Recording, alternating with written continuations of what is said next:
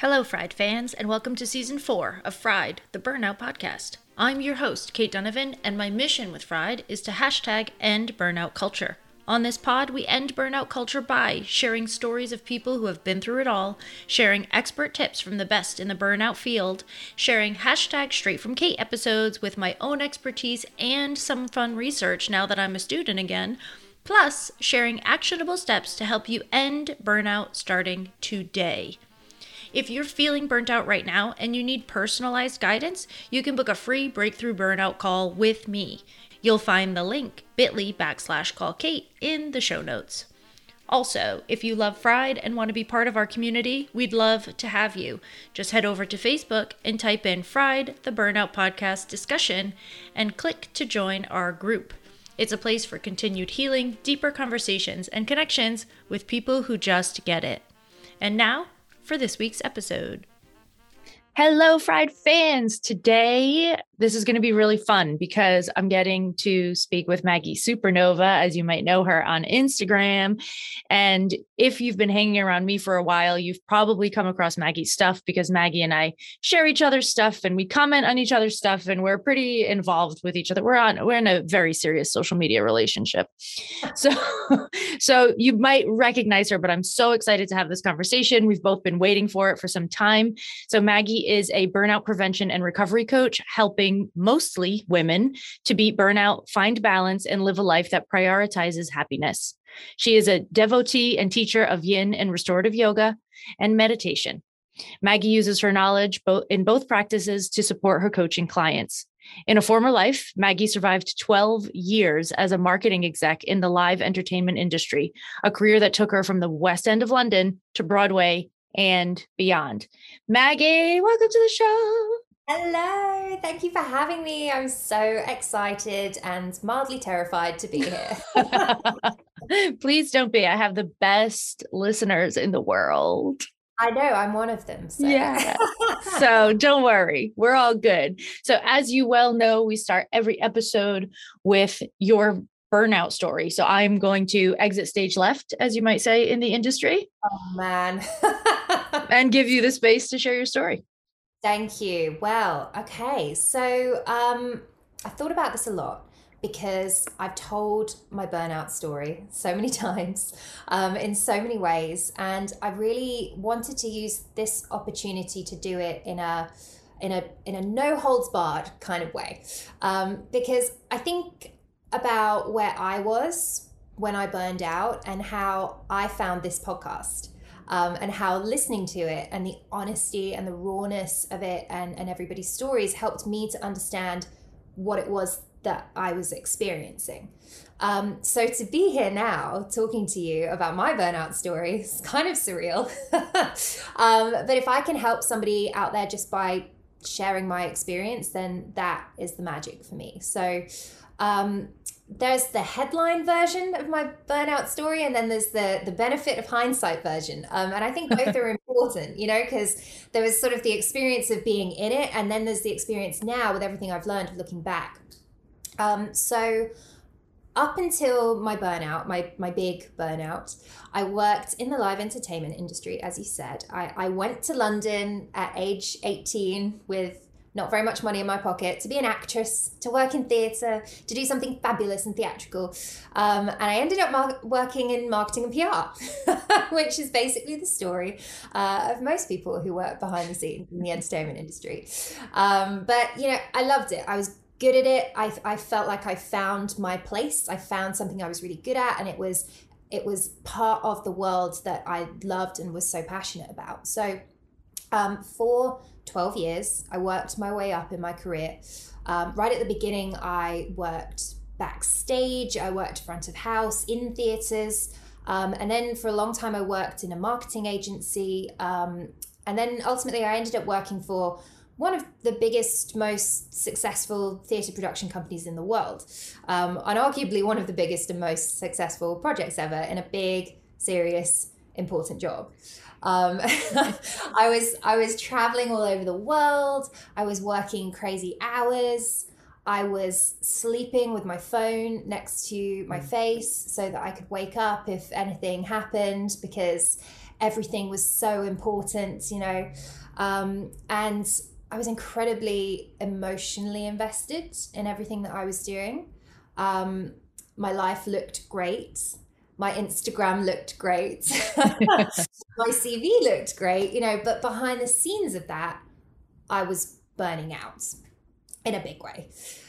Um, so 20, 2019 was a really difficult year for me. I was basically stuck in burnout that whole year, completely on edge about everything, not sleeping, not eating properly, drinking way too much. And I just listened to the episode on alcoholism and burnout, and I was like, yeah, mm-hmm, that was me.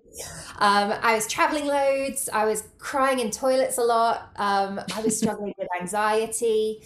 Um, and I was just trying to keep everything going. And I was trying that by taking medication, drinking gin, and drinking caffeine, and just carrying on.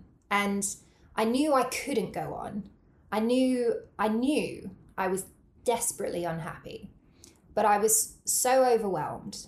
My confidence and my self esteem were just in the toilet. Um, I, and I was convinced that I couldn't actually do anything else. Mm. Um, and I just thought I've got to keep doing what I'm doing because I can't do anything else. Um, but at the same time, I was also trying everything I could to find a way out.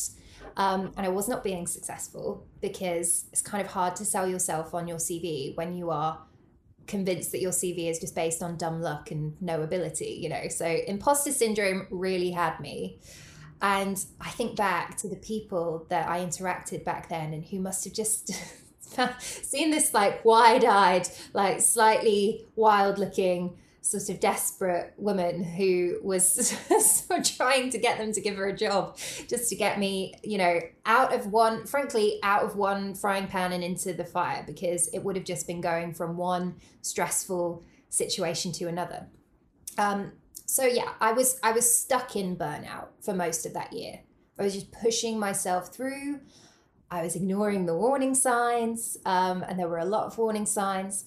Um, but it was actually only when I stopped. Um, and so I took a holiday over Christmas um, that year. I'd actually quit already. I'd handed in my notice because I knew I had to stop. I didn't know what I needed to do, but I knew I needed to stop. And my notice period is pretty long.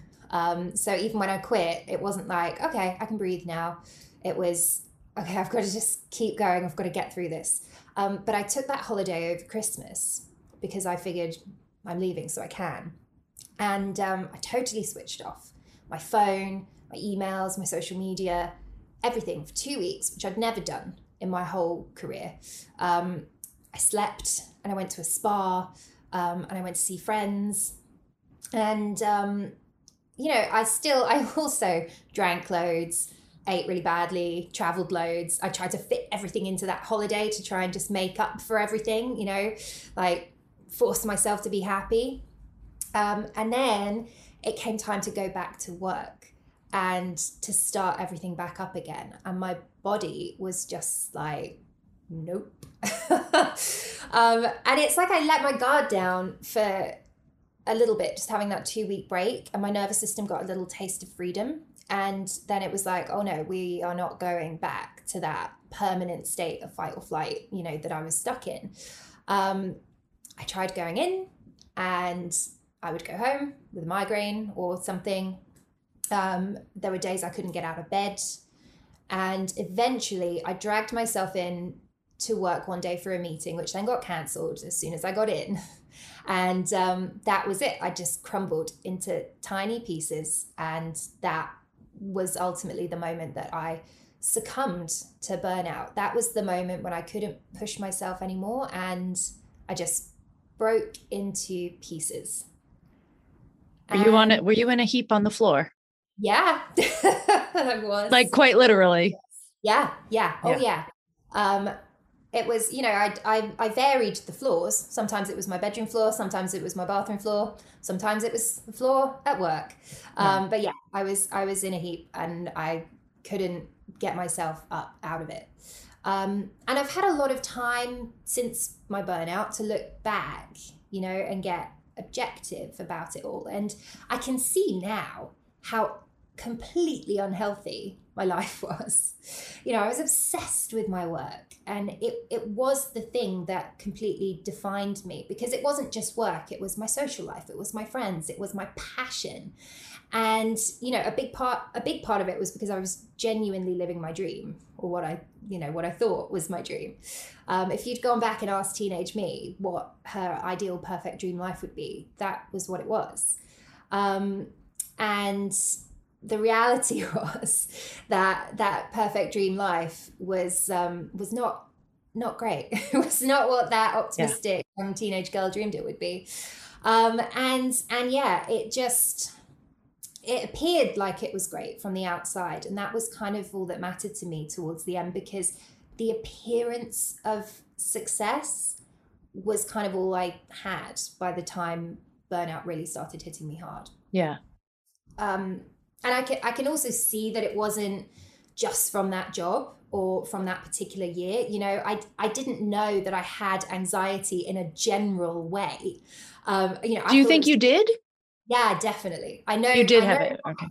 I know now. Um, you know, I've been diagnosed with with anxiety now, and it's not just situational related to this specific thing. Like I thought it was stress related or like the PTSD that you know yeah. that I got from my burnout, but I've had anxiety my whole life. I've been afraid my whole life, and that has been my motivator mm. for so many decisions. And I've cared so much about what people think of me, what I look like to them, that they are impressed by me, um, and and what I do and what I've done, and and all of that was there the whole time I was in the arts industry. I just I needed to be successful because if I wasn't, I was a failure. And that was the worst thing I could possibly be. And there was nothing in between. It was either massive success or all or nothing, which um, which is a phrase that you know I think both of us will hear a lot because that's such a quality that um, all all people prone to burnout you know we always describe ourselves as being those all or nothing people um, yeah. and so yeah that was that was absolutely absolutely what i was i was just throwing myself into it to do everything to do all the things be the best at all the things so i didn't have to deal with the fear. Yeah. And you know i was i was really hard on myself. I ho- i held myself to a very high standard on certain levels. And you know, I, I was taken advantage of a lot because of that through my career. And and by that I don't mean to sort of pitch this as a sob story, you know, like I'm not blaming my burnout on any one person, but it's something that I've learned that it's important to acknowledge because my instinct has always been to internalize everything, to hold myself accountable and to hold myself to blame. And the theatre industry is not a good industry for balance, you know, especially if you're behind the scenes. And and by that I mean really doing anything that isn't the actual performing on stage. Um, I mean, they have their own set of problems, but there there is a problem with bullying. There is a lot of toxicity, and the mindset is the show must go on which sounds all lovely and about camaraderie and sticking together and being in it together. But what that really means is the show is more important than you. Mm. And it's more important than your health and it's more important than your happiness. And when you are in it, you believe that because everybody does. And as a result, that kind of makes it true. And it feels good um, to contribute to it. Exactly. It feels yeah. good to be a part of that process. It's like when you're in it, you can't it's the boiling frog analogy i always use this yeah. analogy you know when you're in when you're in the pot you can't tell that you're boiling alive the interesting the really interesting thing about the pandemic has been that people have come out the other side of it mm-hmm. going well it doesn't have to be like this anymore mm-hmm. and you know and and a huge amount of well a huge amount that's a massive generalization but i know that a lot of um, people in certain roles have moved to another industry during the time of the pandemic because they had to to keep going and they are not necessarily coming back mm-hmm. so there's this void mm-hmm. and it's sort of like well why would i come back if yeah. i can have work life balance here this is how we change the system yeah exactly this you take the people you take the people out of the system and mm-hmm. it no mm-hmm. longer functions you impact the bottom line and yeah. that's when change starts to happen and yeah. i'm really i'm really excited to have the opportunity to be a little bit of a part of that change and that you know i've had conversations and consultations just in the way of sort of being able to say this was my experience. This yeah. is why it did not work for me. Yeah. Um and you know a lot of it was my a lot of it was my stuff and a lot of it was was not. stuff. Yeah mm-hmm. but here's how i found the middle. Here's yeah. how i found the balance. Yeah. Um, and uh yeah hopefully change will come and not just in one industry but in across. know, you know it, it's across the board. Um, and so it has been really important to me to acknowledge that i did not single-handedly do this to myself. Um, most of the work i've been able to do has has been on myself like the internal factors that have contributed and that did contribute to my being in a place physically mentally emotionally in which there was nowhere else to go but to burn out. Um, and for me, it's been a lot about healing myself and dealing with my anxiety, um, about physically getting out of London. Um, I actually yeah. moved I, I, moved back in with my parents over the pandemic, um, which, and I'm still here, uh, which, and it's much more harmonious than it sounds because they live in a lovely bed and breakfast in the countryside. So lovely. Uh, yeah, it's, it's, I'm not to lie, it's pretty great. Um, and I've got a dog and just, it's, it's so different to where my life was before. And, um, and, you know, it's different in, in so many ways, but having this opportunity now, you know, spending this time reconnecting with my family, um, figuring out, having the time to figure out what's important to me and, you know, figuring out who I am, who I've always been away from the person that I spent all this time convincing myself that I had to be. Um, that hit me yeah. right in the gut. yeah. And you know, like one of the biggest and hardest things I've had to term, come to terms with um, was the fact that I just I didn't like myself. I didn't like the person that I'd become. I didn't like the person I was to work with. I didn't like the person I was pretending to be. You know, I, yeah. I thought that that was what I wanted to be and who I wanted to be, but actually, when I became it, I did not like them. No, I was and, awful too. Yeah, I was. I was awful in so many ways. I was awful. I was awful. And I didn't even know I was awful because I was so self convinced that there was some, because of the level of importance I was putting on my job. Like the show must go on. The show is so important, and I'm part of the show. Uh, th- therefore, I am important. Was um, made me arrogant. Yeah, and, and rude and pushy. Impatient, yeah, impatient and like just so completely. I mean, it wasn't even self-obsessed because it was. It wasn't about self. It no. was about thing you know mm-hmm. and and how can you not all be so obsessed with this thing and why is this thing not as important to you as it is to me you know mm. and um and actually my family have uh, frequently make jokes at my expense um, these days, and and I and I am uh, I have good humor now, so I can you know I can I can take it on the chin. But they um, they like to joke about um, how uh, one of their nightmare scenarios was being with with old me um, in a queue or, or they're like, oh god, you in a queue. I mean, that was a nightmare. Or or being in a in a restaurant in a country pub and um, someone daring to bring me a glass of prosecco that wasn't chilled. They were like, oh.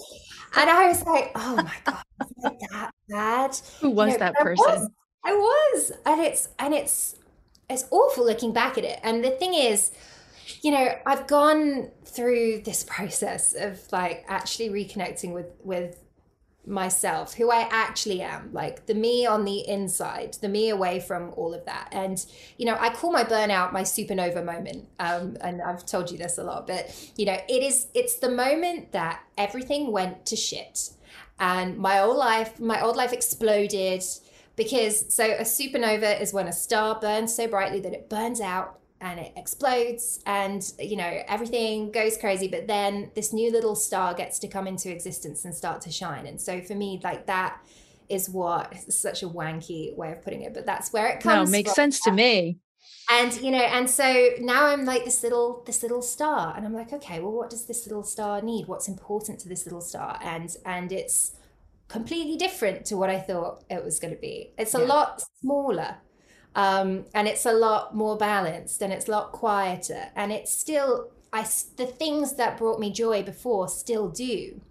Like a cold glass of prosecco. Like well actually no, i don't really drink that much anymore. You know, this, is, this, is, the transformation that i used to drink because it was a coping mechanism you know yeah. it was something it was self-medicating. And um and you know i think as well there is um I do want to note um, because I mentioned medication earlier, and and I was sort of using that as a way of just not really dealing anything with anything and just trying to keep going, and um, and i'm still you know i actually i, I still take medication now but i take better well i take the right kind and it's in balance with the other things that i do and i i always want to just mention that because you know for me it's been a balance of meditation and medication and good therapy and getting on the right path and you know that whole um that whole process has I've kind of lost my train of thought now, but where was I going? I think you were just trying to and correct me if I'm oh, wrong alcohol. or if you there you go. talking about alcohol. You see? Yep. there it is. And, and yeah, this the um it's med- medicating in the right way now and actually as a result I don't need the drink anymore. And anyone listening to this who knew me in my old life would be like, "What?" Because I was definitely um, you know, I was a gin and tonic, double gin and tonic in the interval, please, kind of gal, and um, and that isn't my life anymore. It's I like a drink. I'll have a glass of champagne. I'll have a glass of wine, but I'll yeah. just have one. Yeah. And and if it comes out not cold, you can still ask for another. But, you know no, I won't even do that, Kate. Do you know what I would do? I'd just say, "Can I have some ice, please?" And yeah. I'd just put it in there, and I'd yeah. be fine. You know, it's amazing. It is yeah. amazing how different. And actually, um, oh, can I tell this story? Okay, I'm going to tell this story in a way that does not that the people involved cannot tell what the situation was. Are protected, but, yeah. Um, yeah. So I was in. Oh, I don't even think I'm going to be able to do it. So I'm just going to tell the story. I was in London um, because it was my my friend's hen party. She's getting married, and um, we were going to do uh, Go Ape, which for anyone who is not British, um, Go Ape is like a sort of obstacle course in the treetops, and like you, it's like a you get kind of hooked into it, and you've got a harness on, and you go exploring. It's brilliant, great thing to do for hen dos. And um, and so I got there, took my time, had a nice walk around the park, got a coffee, and um, was sort of waiting for everybody else. Everybody got there. Everyone else had kind of been coming on a commute across London. And so was really stressed and was really, these are all people that are in London, that are still in the zone, like a lot of them still in the zone that I used to be in. And um, they, I just was sort of observing the impatience and the stress and the way that, you know, waiting our turn because we were it was running a little bit late and the way that that was bothering them and I was just like wow this is exhausting. And I used to be this person and mm. um and it's it wasn't easy to to stop being that person. Um, yeah. well in a way it was. In a way it was super easy to stop being that person but what it wasn't easy to do was to come to terms with the fact that i that i used to be that person. Um, so yeah. It's easy to imagine then that the uh, level of success that you had and the position that you held didn't then come with confidence because if you weren't liking yourself how are you supposed to feel confident about being in the world if you don't like if you don't actually enjoy the person that you are? Yeah yeah and and that's kind of it it's like hang on if if i'm go if i'm doing all of this if i'm putting myself through hell if i'm putting everyone around me through hell if my body is exhausted, my brain is broken, my heart and soul have, like gone, they I don't know where they've gone. Like, what is the point? You know, and then mm. that was that that was a lot of the thoughts that were going on in my head through that big burnout year was like a lot of it was like what is the point yeah well and let's just acknowledge for a second that it hasn't actually been that long no it has right not. it has not been that long so a lot of I'm still right? you know, and and um, and we had a conversation last year. I want to say it was last year, maybe beginning was, of last year, maybe. So I feel like probably 18 months ago or so. Yeah, something like that, where it was like, you know, we were talking about the okay, I know all the stuff now. I've I've read all I've I've listened to all the podcasts. I've read all the books. I've done all the training. I'm a yoga teacher now. I'm a meditation teacher now. It, you were the cutest that day. And, and I was just like, and yet I still I'm still struggling with this stuff. And it was the you know, that revelation of embodiment. And yeah, I've carried that word with me all through this year. Oh, I love that. The importance of not just knowing mm. what you should do and mm. the action that you should take in order to feel good and to stay on this, like not just kind of recover from burnout, but stay in a world of prevention in a world of yeah. keeping balance and in a world of not falling back into those old patterns it's by continuing to embody the lessons that you learn not just knowing them doing them for a while and then being like i'm okay now. You know it's i remember that conversation so well because i remember being totally enamored by you immediately. Like first of all you're gorgeous. Second of all you have the cutest accent for Amer- you know americans love a british accent. Yeah, british accent gets me mm, gets me yeah it, i mean and it's totally worth it's totally worth it. I love it. And i remember getting on the phone and you like you went through like this 20 minute spiel of like all the things you know about why you should feel better. And then you looked at me and you're like, but I don't feel better. and I was like, I have actually been in that exact spot. And yeah. this, I'm going to give you a word. Mm-hmm. I'm going to give you one word and I'm going to wish you luck because this is the only thing that you need, really. Yeah. And you said, as soon as I said it, you sat back, your shoulders dropped, and you were like, oh shit. yeah, Like it was just like a, uh, so my question then is to people who are like, how the hell do you embody a lesson? Mm-hmm. Because you've been working on it consistently for now a year and a half, and you're in a totally different place. Mm-hmm. How would you explain that to somebody? I would say practice. Mm practice is what has gotten me through. Mm-hmm. And practice, even when you don't feel the benefit of the practice, mm-hmm. because that, I think, what had happened with me, and this is now what I really sort of, I really, really emphasize this to clients that I work with, is that I did the meditation, I did the yin yoga, I did the therapy, and I did it until I felt better. And then I started teaching it mm. and I started sharing, you know, the, everything I'd learned and it started helping other people. And I loved that. And so, you know, I, I got more and more into that. And as I did, I stopped practicing myself. So I wasn't meditating as much. I wasn't doing yoga as much. And I wasn't burning out, but I wasn't maintaining mm. myself.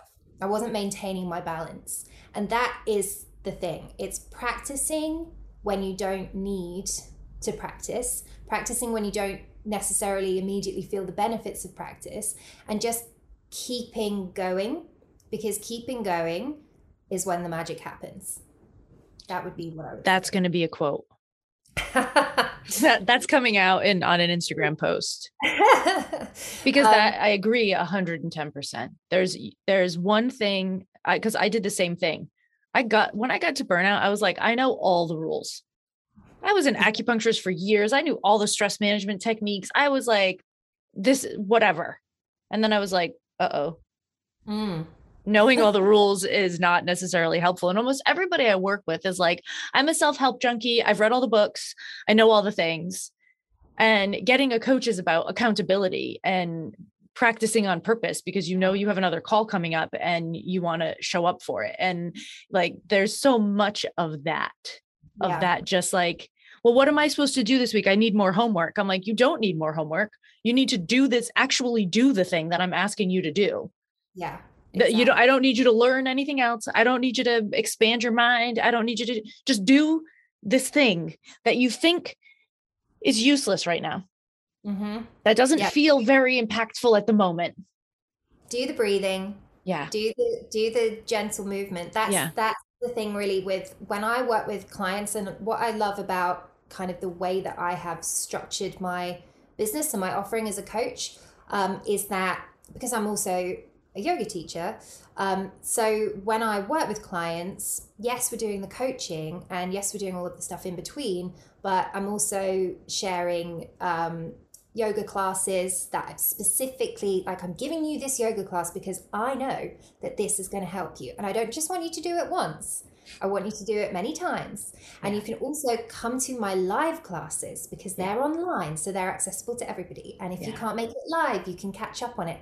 So they have all of these opportunities. Yeah. And they don't have to do everything. Right. But they have options. Yeah. And I encourage as much as possible to like don't just come to the coaching sessions yeah. and think that's going to fix you because that's really just an opportunity for us to talk things through and for me to know what to check in with you about. Like the magic happens between the sessions. And so having um, I talked about magic a lot. I'm gonna. I like it. I like it. I like magic. How many quotes about magic do you need? But um, you know that the, the shift happens between sessions, and I yeah. love getting the messages from people saying, saying, "I just did that bedtime yin yoga class in my pajamas, and I've slept so well," and I'm just like, "Yes, yes, that's what yeah. you need to do." yeah. So we're going to use that as a, a wonderful segue into the thing that I really want you to talk to people about today okay. because I think this is something that's incredibly important and something that was really hard for me personally because I've mm-hmm. always been a mm, an athlete. So slowing down for yin yoga was really a struggle for me, but was really really helpful. And so but I, I want you to just sort of dive into yin yoga. Some people don't even know what that is. You know, like yeah. what the heck yeah. is going on? And how, and also, you know, I think it's worth noting that I have not been a person who has been practicing yin for, you know, 10 years or something. Like I found this as part of my burnout recovery. Yeah. So, so this is, this is relatively well not new to me because I know quite a lot about it now. Yeah. but um but this was a this was a relatively recent thing for me too. So so going back to so I had my burnout yeah. and my my brain broke and my body was done. And I never went back to work again. And and I was sent to a doctor to a therapist to another doctor. And I was at home resting sleeping eating walking just nesting and letting myself be safe for a bit and my therapist suggested bringing some exercise into into my life into my day. Um, and so you know she was like so do you do exercise? What kind of exercise do you do? And i was like yes i do SoulCycle and i go to boxing and i do this and i do that. And and you know like the and even the yoga that i did was you know hot yoga 90 minutes sweating out of my eyeballs. And she was like Mm, no, maybe try something else. maybe try something a bit slower. Um, and so I did know about yin. I knew about I knew about it because um, a friend and a colleague actually had um, tried to sell me on this probably six months before because mm. she'd she'd been to a class and she was like, "Oh, it was wonderful. You really need this in your life." And I was like, "I don't have time for that. I'm gonna get on another plane. Sorry." And um, and you know, I just I did not take it seriously. But at this point, when I had no other options, I thought, okay. So I went to my local yoga studio. Um, shout out to the Yoga House in South London, which is an amazing yoga studio. Um, and I went there, I walked there, and I signed up for a class called Candlelit Yin. And I did not know what to expect. I walked into the room and it was like, it was, you know, a yoga class with the mats out, but then there were all these other things that I'd never seen before, like these, uh, well, uh, what I now know is a bolster cushion, which was is sort of like a sausage shaped um, bean bag that was just on the mats. And there were yoga blocks and foam bricks and blankets and eye pillows and all sorts. And I just, I looked at it, I just thought, what the hell am I supposed to do with all this stuff? And, and, and I did the class, you know, it was like lovely music, lights down low, twinkly lights, and hanging plants everywhere. And it was just the most. I don't even know how to describe it, which is what I'm here for, but it was just the most transformative hour and 15 minutes that it was like, it doesn't matter how much sleep I'd had, this was the first moment that I actually let myself rest, let mm. myself let go of some things cried like a baby. Absolutely, you know, there was a mm-hmm. lot of emotion that was held that just needed to come out. And um, from that moment on, I, well, I became a regular in that class, but I also just started sort of going, okay, what, what is, what is this? Because that was quite magical. And at the same time, I was learning about burnout I was learning about um, meditation and mindfulness and all of the things that I had been ignoring for years and saying, no, no, I don't have time for that. I, I was learning all of these things. And I was almost, I didn't even know what I was doing really. But at home, I was just doing the yoga poses that made me feel good in that class. So I would be just sitting with my legs up against the wall or on the sofa while I was listening to a podcast or something because I knew that made me feel calm or I was just hanging out in child's pose for ages because I knew that that helped me. Um, and so I knew that there was something in it. And so, for, for the benefit of people listening, what yin yoga actually is, if you have been to a yoga class, um, if you've been to a vinyasa class or an ashtanga class or a hot yoga class or a hatha class, what, whatever kind of yoga you've been to, or if you've just been to a class that's just called yoga, um, which I know those exist and we don't know what kind of yoga it is, but we're just going to go probably do some downward dogs and a few warriors and hopefully not be asked to stand on our heads. You know, that's, that's, um, that, that might be your experience. And yin is completely different. It is a, a very slow and meditative form of yoga. Um, it is all mostly all done on a mat. So not standing on a mat, like you are down at the level of the mat. So whether you're sitting, whether you're lying down, whether you're um, on hands and knees or in child's pose or something like that. So it's all down at the level of the mat. It's very slow, and um, the principles of yin are that you create the shape, you hold the shape, you find your edge in that shape. So that is just the first bite of sensation. So, and these are not you know, twist yourself into a pretzel kind of shapes. I mean, they can be, but they generally aren't. These are really simple postures. Um, and you get into the shape, you find that first bite of sensation, and then you stay there. And you stay there in stillness, just breathing, just letting the whole body relax into the shape, surrendering into the shape that you're making. And you stay there in stillness for several minutes. So, in quite an accessible kind of beginner's class, it might be two, three, four, five minutes. In more advanced practices, it can be 20 minutes, you know, staying in a posture, which is simple, but not easy. Mm. because, you know, if you have ever tried to just sit and meditate um, and you have a busy mind and or you're asked to just sort of sit and breathe and just let yourself be for a moment, that's quite hard. For people who are burning out, that's really very hard. But with practice, it becomes transformational because it's an opportunity to let your body unwind release the stuff it's holding on to because this is this is what i have loved learning about all through my um, journey into learning about teaching yin in terms of the way that we hold tension and stress in our bodies, the way that we hold on to trauma, the way that we hold on to ev- everyday things in our lives, our busyness, and and we just hold it. It lives in our joints. And I always, you know, I think about. I always say it's desk stress that lives in the shoulders from from our sort of work day, and emotional stress lives in the hips. And then once you start bringing the internal organs into it, you know, I rem- I, I remember actually I have it here. Hang on, I'm going to get this little book because when I did a one of my first yin training courses, there was there's a little descriptor, and you will know this, Kate, because of your Chinese medicine past. Yeah, your many, many, many years of um, expertise there. But um, so in des- describing the kidney, the energy of the kidney, there's this note that says it's put out of balance by late night work, over exercise, stimulants, and lack of sleep. And I remember reading that and just going, well, that's burnout. That's what that's what made me burn out.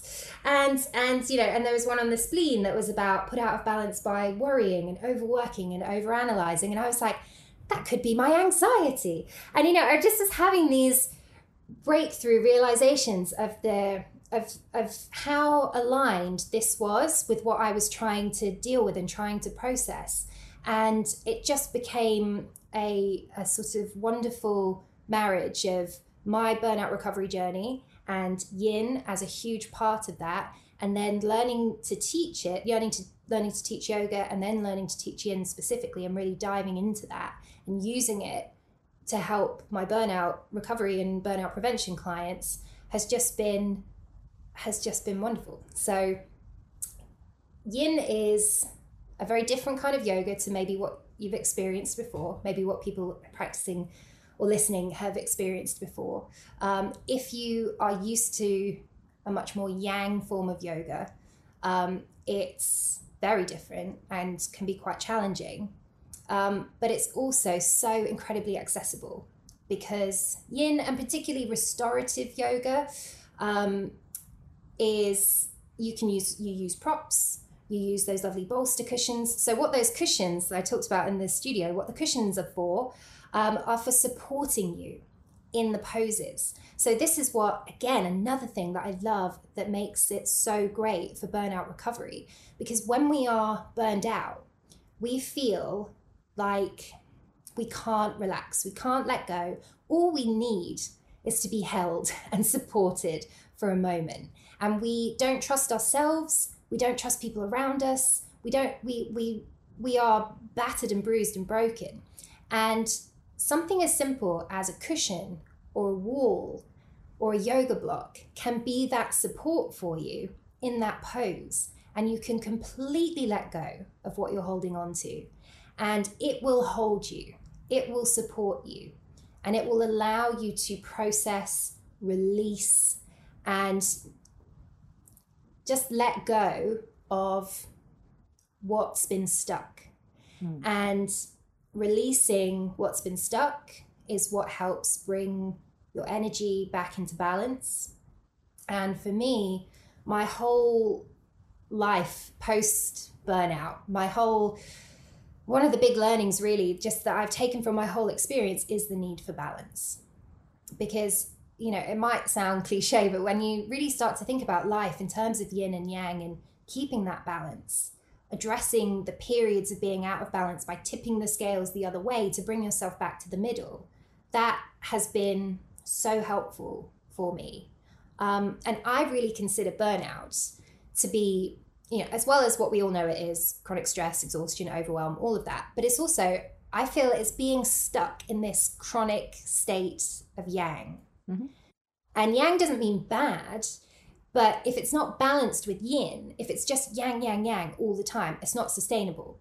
And the whole point of yin and yang is that they're balanced and one can't exist without the other. And so if we're burned out and we have been just yang, yang, yang all the time until the point where we have just reached a wall, then we need to turn to the yin in order to heal, in order to balance that out and find our way back to the middle.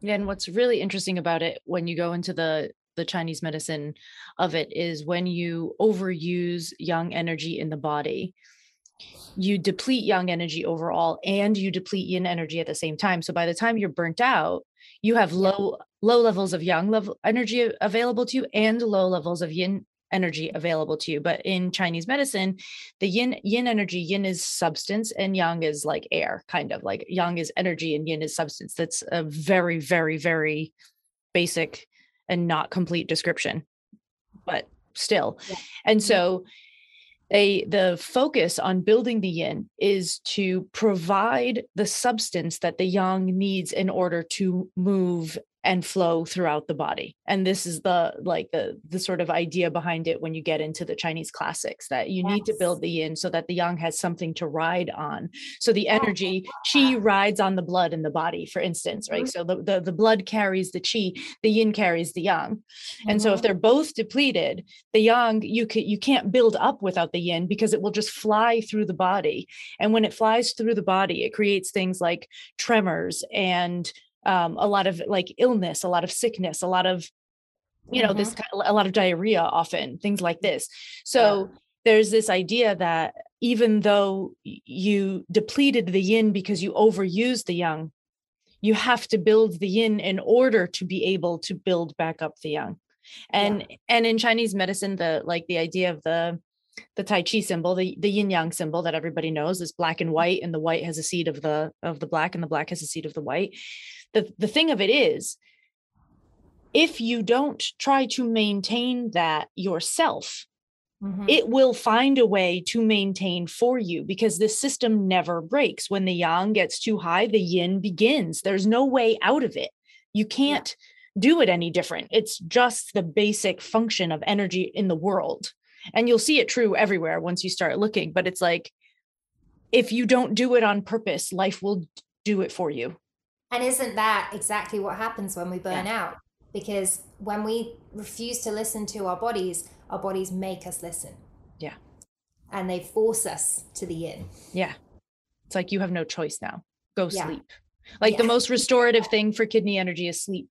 Before you do any herbs or any acupuncture or any qigong or any anything, the most restorative thing is sleep. Yeah. And and I have found, you know, I've loved teaching yin and sharing what I love about yin with my burnout clients, but I've also loved just teaching it to people yeah. who are not my burnout clients because so recently I've been able to start actual in real life classes again, which is, I know, um, which is amazing and has been so weird because I qualified as a, you know, my, so this, the way the timeline goes is I burned out and I went into sort of my own self imposed lockdown where I was getting myself well and, you know, not really paying attention to the outside world. And just when I was about to come out of that, suddenly there was a global pandemic that forced everyone back inside. And actually, I, I mean, obviously, I'm not glad that there was a global pandemic, um, but the the way that that worked out for me is that it forced me not to jump straight back out there. Mm. I think I would have taken my three months to recover. I would have learned all the stuff, and then I probably would have gone and used up the air miles that I have. I'd have gone traveling. I'd have picked up some freelance work, and then I would have gone and got a job somewhere and been like everything's fine made those surface level changes don't haven't addressed the root causes of my burnout but it's fine and and then it, i would have been stuck in the cycle again because i, I know it, this wasn't just one time for me. Yeah. Like I yeah. was stuck in the cycle for years and years. Yeah. And um and and yeah, so what it actually did was it forced me back inside and it forced me to take longer with my recovery and that started becoming sharing what I was experiencing and what I was learning and that started leading to me me towards coaching and then towards my yoga qualification and then towards my meditation teaching and and all of that. It all happened yeah. during lockdown. And so i suddenly was back teaching people in well not even back teaching people in real life like teaching people actually in an indoor space for the first time. Um, and a couple of weeks ago i had i did a candlelit yin class so it's all come full circle. I'm doing candlelit yin to the regions because I don't live in London anymore. Yeah. Um, and um, and yeah, I I did a class and then I got an email after that class from one of the students who I didn't know hadn't you know she'd just come to the class because I said this is a good class for de-stressing and helps you sleep and um, she had lost her husband to mm. COVID um, and was grieving and hadn't slept the full night through since he died. And she told me in this email that after the night after that class, she slept through the night for the first time. Oh and just I was like that that's it. that's that's the power. That's the power of what this practice does. and um, you know it doesn't take that away but it helps it helps it helps you to sleep and sleep is what you need. Yeah. Yeah. Well that just made me cry a little bit. I, love it. Me too. It makes me cry when i think makes about me it. makes me cry a little bit. And and there's so many stories like that. Yeah. There's so many. Yeah. It's it's been um it's been just such a gift to share it with people and i hope that people listening today will be able to go let me see if there's a yin class you know somewhere near me i want to do one today now after this conversation are you kidding yeah exactly or or you know come and come and follow Maggie Supernova Coach on Exactly. social media, and then you can come and do one of my in classes. yes Um, but yeah, it's it's definitely something to try and also recognize all teachers are different. Mhm. If you try it with one teacher and you're like, mm, I'm not sure that quite was what I expected it to be, try it with a different teacher because everybody teaches in a different way. Yeah. Um, don't give up on yin is what I'm saying. give it a chance give it a chance Chance.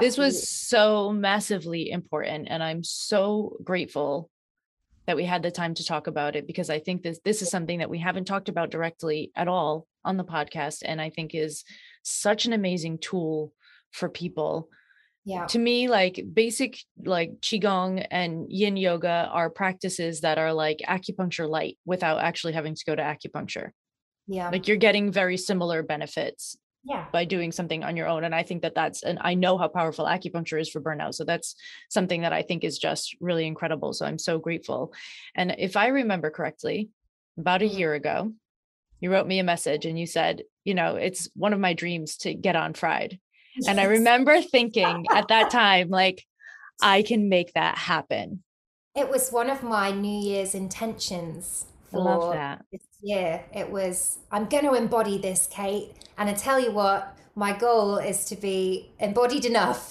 that I can come on Fried. So, and you. I am so um, so thrilled that we got to this point and it, as soon as you wrote it I knew it would happen anyway and it took us a minute to get here but I it was thank you for even saying that. Oh, because I don't this is my little space and I don't think of it like that. You know like I started this with my foot in a cast in from my bed. Like I I don't think of it as like a as an aspiration for people even though I know that that it is at and at this point and I know what it is but it's still um I was so grateful for that and so happy to know that there was a way that I could help somebody meet their goals and give somebody an opportunity to do something that was really important to them. So it was Well, Thank thank, you. and you're welcome back at you. and and you know, I this podcast really got me through it and really helped me to introduced me to people that I'd heard talking on the podcast, um, and you know, just it just opened up my opened up my awareness because when I first heard the term burnout, um, which I think I I don't know if it was my doctor or my therapist that first said it to me, but somebody had said, you know, it sounds like you're burned out. And I kind of went, Hmm? no, I don't think that's what it is. And, you know, and I went on Google and I was like, what is burnout? And, um, and, you know, what that led me to was a couple of books, a podcast, um, a few articles, and, um, and, you know, there wasn't very much information there, but what there was was fried. And I could sit on my couch and just listen to story after story and then be like, mm, this story's not relevant to me, skip the next story, and then be like, hmm, maybe that story is now relevant to me. I'll go back to that story, you know, and I could and I could listen to that while reading my books, while being upside down with my legs up the wall, trying to relieve my feelings of anxiety, you know, and um and and it and it made a huge difference to me. I know it's made a huge difference to literally thousands of other people. So isn't that weird to isn't that wild to think about? I know, I know. It's so wild for me to think about. it's wild and I'm so proud of it and also I feel like I wrote a post recently where I really feel like I'm I uh, Fried isn't mine anymore. I am the I am its caretaker. Mm. You know like I take care of Fried, but Fried is its own entity. yeah. it's its like own thing. Yeah. So thank you so much. I'm so glad for this. I can't wait for it to come out. I can't wait to hear people's reactions. I can't wait for a bunch of people to start trying yin yoga. All of Maggie's links will be all over the show notes. We will be tagging her in social media all over the place. You can't miss her and you shouldn't miss her. She definitely needs to be followed. One of the other things that I really appreciate appreciate about you is that you're not afraid to be like, "Hi, I'm still on this journey and this is how I messed up this week." Like she'll just come right on Instagram and tell you about it, which I think is really important in this work because it's so hard to stay in relax and stay in Absolutely. burnout recovery. It's not it's not an easy task. So I think that that's um, really important and super helpful for people. So follow Maggie everywhere. Can I also can I just yes. do a little plug? Of course. I do have a special page on my website that I created just oh, that's right. I forgot. Sorry. Um, that's okay. Um, so you can find me at all the links, Maggie Supernova Coach on Instagram and maggiesupernova.com. But if you head to maggiesupernova.com forward slash fried, you'll find some helpful links to lots of the stuff that we've talked about. You can sign up to my mailing list there and not just get the usual freebies, but you'll also get my top five yin yoga poses for beating burnout straight into your Hey, I love that. Oh, that's exciting. Oh, I love that so much. So, everybody go do that because I know that you want to after listening to this, because I want to after listening to this.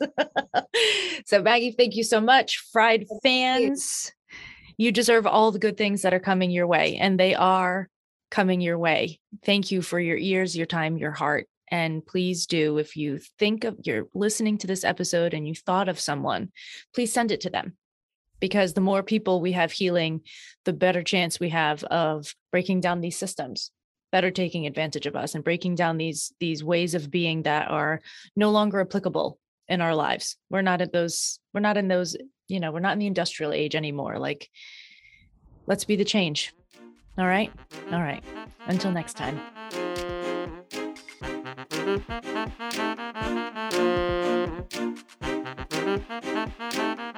you.